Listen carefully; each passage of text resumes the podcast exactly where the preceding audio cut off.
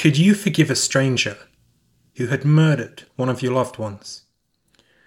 Thankfully, for most of us, it's a question that never passes the hypothetical stage, though I suspect few of us would answer in the affirmative.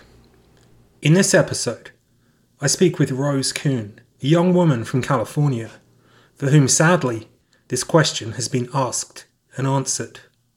But her response will likely surprise and certainly inspire you. If you listened to the last episode, you'll recall that it involved the harrowing story of Sarah Po Lin, a survivor of the Cambodian genocide, who miraculously escaped to the United States. This story begins at the same point in time as Rose's family were caught up for similar reasons in the same conflict. My mom and dad's life in Cambodia, they lived in the countryside in Battambang, Cambodia, and they weren't like a rich family. They were more considered as the poor poor class. But my mother sold food like a vendor with my grandma and her sister and my dad was a performer. He did comedy. He was a speaker. He was also a low level soldier too. So nothing like major big, but they just lived in the, the countryside. They were poor. They lived happily, like not happily, but they lived day to day getting by. And when the Khmer Rouge came on uh, April 1975, is when they told the Khmer Rouge told everybody to leave the city. So they didn't really know what was going on. My parents, they just followed everybody because everybody was all walking in one direction. So they went ahead and walked in this uh, one direction and they went on this train. And this train led them to the countryside. And they still they, they have no idea. They thought that there was rumors or saying that the war was over or they're having a new president. They're cleaning out the cities. So they had no idea. So they just went all the belongings that they can take with them were some pictures, just whatever you can hold with you. They were there, but when they got to the countryside, they separated the men from the women. My parents, I think they got there a little late to where you go check in. And so they were asking, Oh, what do you do? My dad told them the truth, say, Oh, I'm a soldier. What class? What this and that. But before he even went on this like cargo kind of like, you know how the UN put a bunch of people in the back. But before that, my mom said that they gathered tons of soldiers and army already. My mom said it was like, like a, a football size of people of soldiers in one area where they were, they were shot off, they were killed, they were tortured. They just all the soldiers, they all got executed. When you're there, like if you were a teacher, you wore glasses, you look smart, you're dead. You had any kind of education, you were dead. A lot, if you're singers or performer, like they didn't want any influence going into this regime, but they, they had no idea what was coming. So my father got very lucky because he was a low level soldier, soldier and he was like towards the end of it. So they kept him. So they already split my mom from my dad already. They also split my grandma from my mom. So it's my mom, her sister, my older brother. So they were in the camp where they worked in the, the rice paddy and the pulling weeds and stuff. And they only got one bowl of rice a day where my mom was at. They gave it to my mom for, I think, a, a week or two and they stopped. Before that, she already knew how to hunt, how to fish, how to look at different trees in the jungle to see which one is edible or not. So she had that skill with her that I think that really helped her during that time. So the Khmer Rouge still expected your mother to work, but they cut off her food, so she had no nourishment, but she was still expected to go out there and labor in the fields. Yeah. Some people work like 14 hour days, 12 hour days. Like they just made you work in the rice paddy, getting rice, making rice, or just work in the fields. My mom had a, a daughter who died out of starvation. Wow. Because there was nothing to eat. And my mom hunted snakes. Like she, I asked her this morning, I was like, you weren't afraid of snakes? She's like, no. She said the snakes were one of the things that she caught most often because a lot of people were scared of it. You know, she would go in the river and had techniques to get the snakes and in the jungle when she's hunting, she has this ear for it where she's like, oh, it's coming by. So she got the snake and that's how she survived back then was hunting and you had to hide your food. Like if the communists knew that you were hunting and you had food, you would have been killed. So essentially, they were trying to starve you to death anyway. They're trying to make everybody the same, you know, same haircut. Everybody, you're all the same now. The fact that, oh, there's no rich, no poor. You guys are all the same now. But there's somebody else that's benefiting from all this work that they were doing. How did your parents escape from the situation? And also, you had said they were separated whilst in these camps. So, how were they able to A, find each other and B, escape from the country? It took my dad six months to find where my mom was. And during that six months, there was a Khmer Rouge guy, the higher tops that adored my mom because the Khmer Rouge, deep down inside them, they're human just like us. Right. You know, but what they did was horrible. Like, don't get me wrong, you know, what they did was horrible. But there was this one soldier, a Khmer Rouge soldier, that helped my mom hide and give her some food. You know, it wasn't much, but you know, he was able to get dried fish, a little salt, a little sugar to give to my mom. The Khmer Rouge, the camp that she was staying at, my mom wasn't a singer. She liked to sing. So she's like almost like every every night in the evenings, they will get call my mom to go sing for the Khmer Rouge. And she would sing whatever songs they want her to sing. They're like, oh, sing this song, sing that song. And she was able to get a little bit of food from them for doing that. Wow, that's incredible.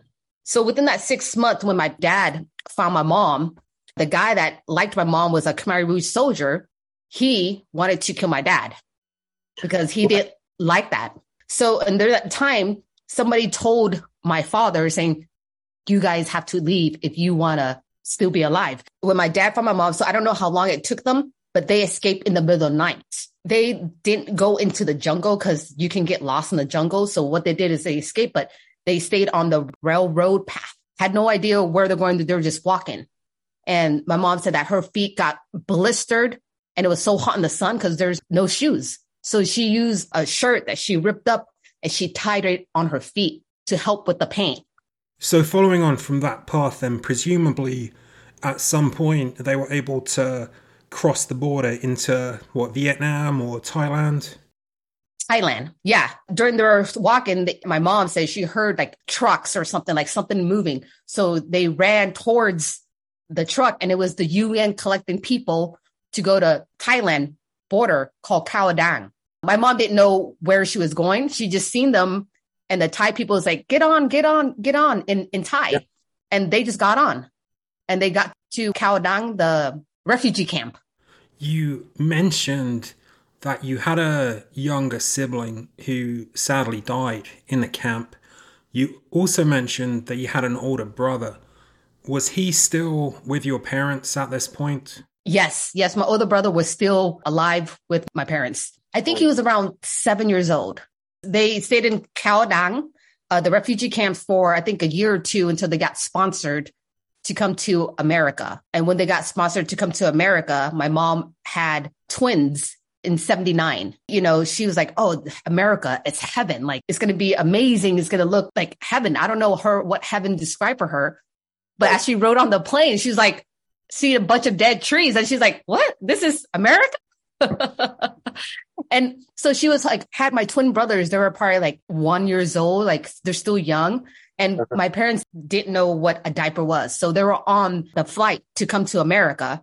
And the flight attend- attendants gave my parents two diapers and they just gave it to them and they took off. My dad was like looking at the diaper, like inspecting it, like, what is this, honey? Like, you know, in Cambodian, like, what is it? They opened it. They, they had no idea.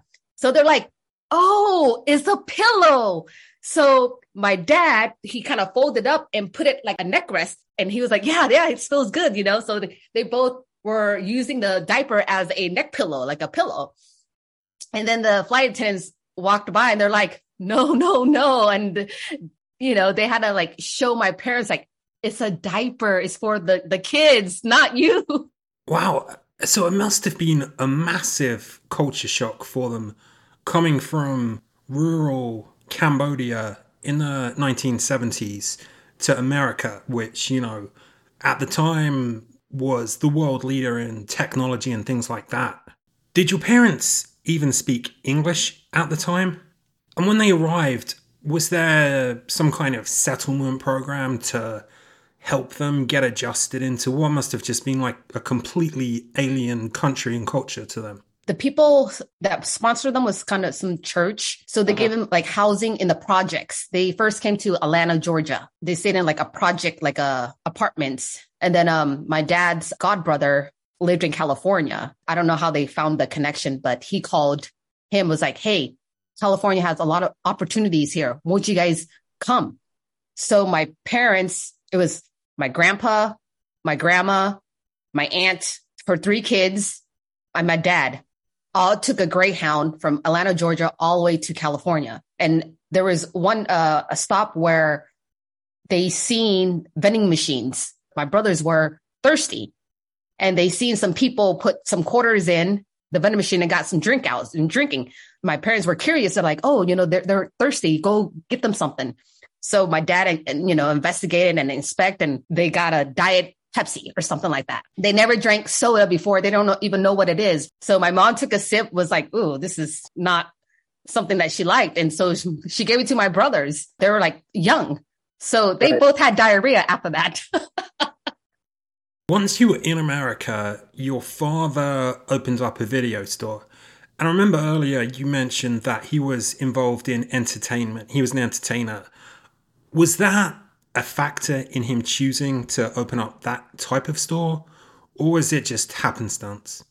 I think it was just an opportunity. Before, when they came to America, they worked in the farms and, and stuff like that. They were able to save money, and then they opened a donut shop, but that failed. So they split the money up, and then my dad's like found this opportunity for a Cambodian VHS video store in San Jose. So, as a kid growing up, what was it like for you? Because you're born in America. So, on one hand, you're just a regular American kid. But on the other hand, you have this older sibling who has these traumatic childhood memories of Cambodia. You have your parents who spent, you know, a portion of their adult life in Cambodia, didn't even speak English, suddenly found themselves in this country. So, on one hand, you're a regular American kid. On the other hand, home life, you must have felt like it was a different realm because you obviously had that strong Cambodian feel to it, just with family and connections in the neighborhood, right? We all lived in like one house. So it was where we stayed at in Modesto, California. We had like the whole family, grandma, grandpa, like we all lived together. In our neighborhood there were other Cambodians. So I grew up in a Cambodian community where all our neighbors were Cambodian that's been through the genocide. Yes. Yeah. So then you're a young kid. You've grown up in America. Your family are in this Cambodian community, but settling into America. Your father has his business. And then this horrific event strikes when your father is murdered. And it has a connection going back to Cambodia because the killer was himself a Cambodian refugee. Now, you know, at the time as a young kid, I don't know if you made that connection in terms of the bigger picture with uh, Cambodia and the killing fields and the escape. But what do you remember from the time when your father was killed? On July 7th, 1990, a group of Cambodian gangs from the Bay Area, they needed money. They went to go scope out my dad's uh, video store and they were like, Oh, this is easy rob. Like, oh, be like right here. This is where we're going to get the money. They came in like 430 in the afternoon. There were like six of them. They all went in and they're like, Boo, Boo is uncle in Cambodian. They said, Boo, give me your money. So they're saying, Hey, uncle, give me your money. And then my dad, which I just found out through letters from writing to Bob is that my dad asked, why are you guys doing this?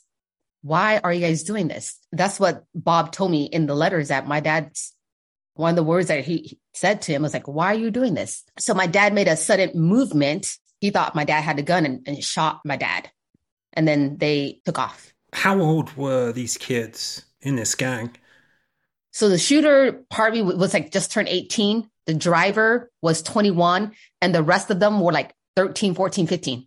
How as a family were you able to cope with your father's death? You know, I mean, he was, in a sense, the provider. He ran a business and so forth. Your mother and him had emigrated to America. Suddenly, you're in this strange land. This horrific, unthinkable event happens. You're a young kid. How did you cope? I think what helped us cope was being in a Cambodian community because during that time we still lived with, you know, my grandma, my grandpa, and my aunt. We had the family to kind of just like lean back on. And also grandpa came to America. He converted to Christianity. So he was in the church community and it was just the support and love from the Cambodian community that really helped my mom. Years later, as an adult, I know that you reached a point where you were able to forgive Bob, the individual who'd killed your father. How did you reach that point, be it psychologically, spiritually, that you felt able to find that peace with this individual who was responsible for this heinous crime? My family, we didn't really talk about that anymore because my mom remembered that when she went to the courthouse after my dad's been shot, they went to court. And when she sat down and she seen Bob come out of the courthouse, when she first seen him, she's like, he's just a little kid. And I think at that moment there, my mom just like, it just washed something, just let her like forgive in that moment of time there. So growing up, we didn't talk about him at all and uh, there was speculations and rumors going on like it was a, a politic hit. Like somebody hired some kids to kill my dad because he was in the cambodian politics. That was a rumor going on. So i didn't really know like did they really just rob my dad or was there something behind it? So that was in my mind growing up. I guess it was just like one day when i was six seven years ago like i was 36 years old is when i realized like there's something more to life and I didn't know what it was. I believe that when you are ready, the universe that gives you the answer. I never thought about the killer or anything like that. So one day when I was driving, a voice came to me and said, forgive the man that killed your father. And I was like, what? No way. I don't even think about this man at all, you know? But uh, that voice that came in, it sparked a fire within me. That's where my healing journey began is that voice. So it was kind of like a subconscious voice from within, be it, you know, from God or your soul or what have you. It presented to me and I was totally ready. I looked him up and started looking into my dad's case and reading about like everything and then realized that what he's in a book. I was like, okay, I got to find this book. So I found it on Amazon. It called Dream Shattered. And it's about a counselor that goes and sees kids kids at the California like CYA, like juvenile hall youth. So I read about him in this book, how he went to go rob my dad. You know, it's like, that's my dad, you know, the video store owner. And that's when I got a little snippet of him. And this book was describing about how these kids had trauma and how they were neglected at home and how they didn't have support. So that gave me a background story of why they did what they did. And so, of course, Bob himself like your parents, was born in Cambodia. Yes, he was born in uh, Cambodia, uh, and he survived the killing field too. His dad was killed in the killing field. His sister was killed. So it was just him and his mom that survived it. And so is that why he ended up in this gang with these other young kids from Cambodia? Yes, because they weren't accepted back then. So they had to like team up because uh, back then it was like stay with your group, the Asian gangs and Mexican gangs. And then having forgiven Bob, you decided to take things a step further and actually reach out to him and you wrote him a letter. Tell me about that. During the process of writing him, because I was like, okay, I'm gonna write him a letter. But what really happened was I had to write down all my feelings and the event that happened, my experience of what happened. And it was five pages long. And I realized, like, you know what? This stuff that I just wrote down, it was for me. So when I wrote to him, it was just one page. I just told him that me and my mother, we forgive you. What happened in the past, it's okay. Like we moved on with our life, but we're not holding any grudges or hate or anything. I wanted him to know that. And I sent him the letter, I think in like February or March And then he didn't receive the letter until like a couple months later. So I'm sure that the people in prison, because they open the letters and read it and stuff, they hold on to it to make sure that should we give this to him or not? And then also I used my sister-in-law's address because I was like, I, I don't know this guy, you know?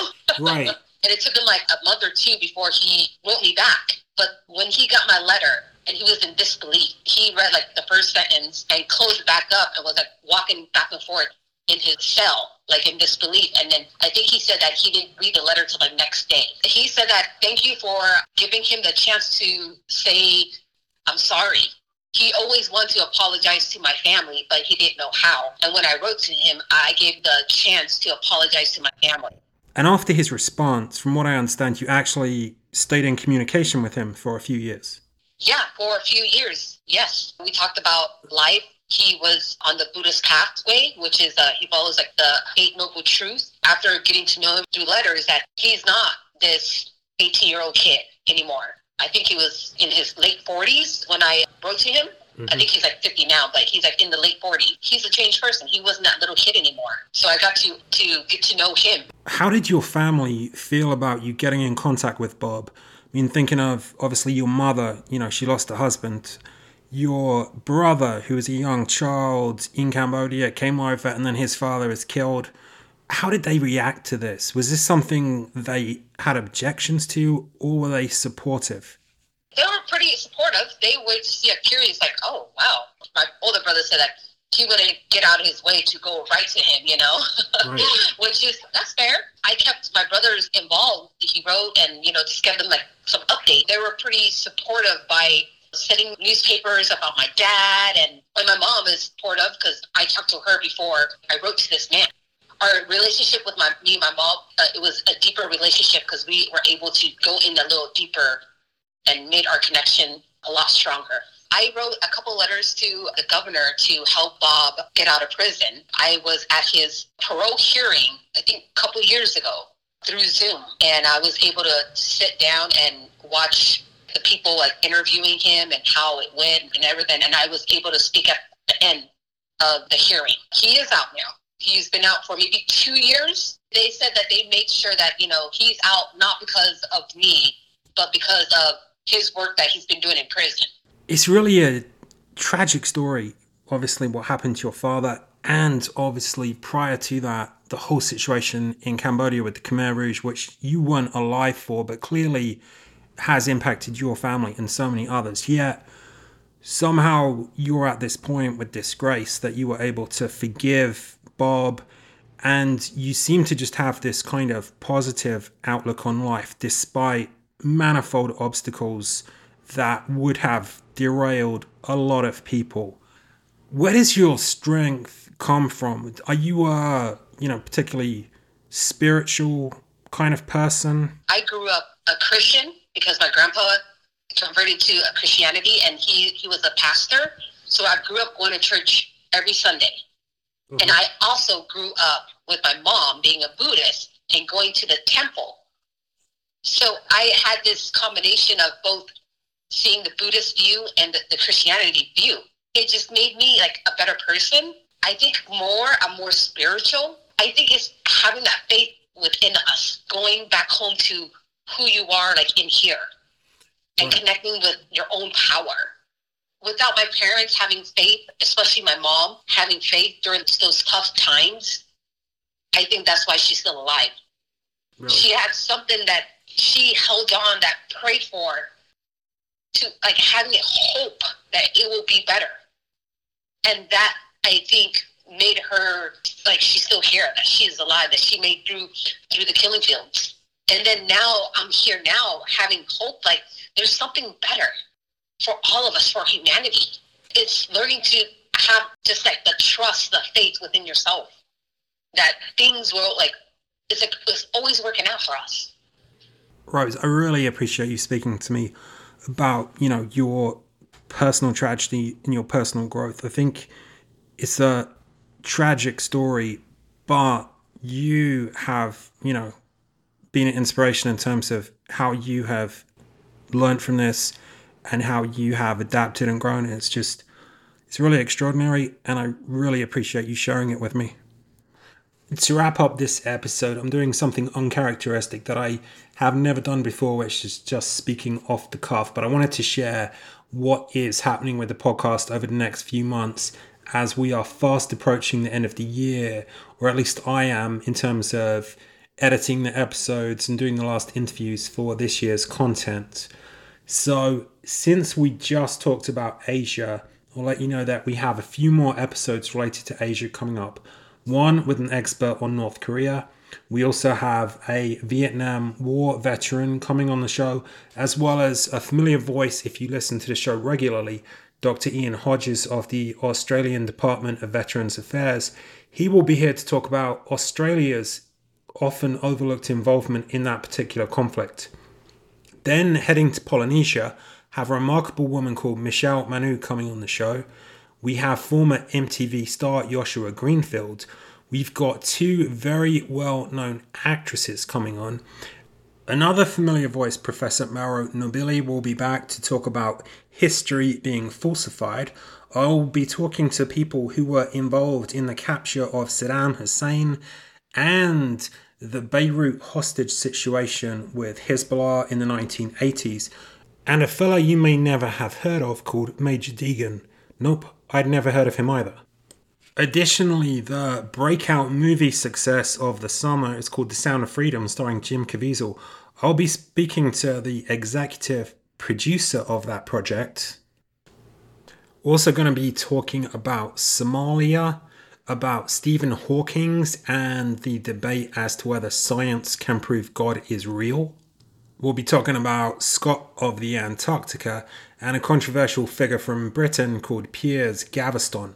So, pretty much, we've got a whole array of different topics here, different experts, celebrities, some well known, some not so well known, experts in their fields from universities and so forth. So, I'm really excited about what's coming up the next three months. But, as ever, if there are any topics that you think that I should cover, and there have been several this year that were recommended by people in the audience, including one that's still to come, please email me at author at danielmainwaring.com and I'll give it consideration. I mean, if it's a fascinating person, fascinating place, be it contemporary, be it historic, well known, obscure, it really doesn't matter. If there's a good story there that I can get my teeth into and is interesting, then I'll give it full consideration. So please continue to send me your ideas.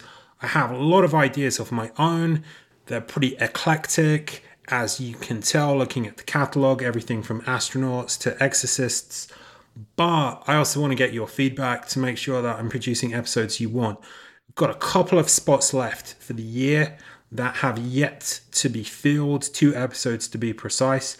And then I'll be working on episodes for 2024. So if you feel there has been an area of the world that has been underrepresented, let me know. For example, I can tell you, South America has been underrepresented thus far. I've only done two episodes on South America. I am working on getting more episodes because there is so much to cover from that particular continent. My best friend is from Ecuador too, so I know I need to do more about South America. Early on, I was mostly Eurocentric just from my own background, but I've had a lot of episodes now on Africa. More recently, had some great episodes pertaining to Asia. So I want to just kind of find those different stories from all around the world, whether it's Hawaii, Antarctica, or wherever. I also haven't done anything on other planets yet, although I have had a couple of astronauts on and the Smithsonian expert. So, you know, there's a whole universe out there. So, anyway, let me know your ideas. Let me know where you would like the show to go next year. Nothing is off the table, as you have seen. Diverse topics are great. As long as there's a good story there, give me your ideas let me know. And thank you for listening this year and helping to support the show continue to grow. And as I say, the next three months we have got excellent, excellent guests coming on here. So I think it's going to be a really good mix of diverse topics. And I hope you continue to enjoy it. Thank you.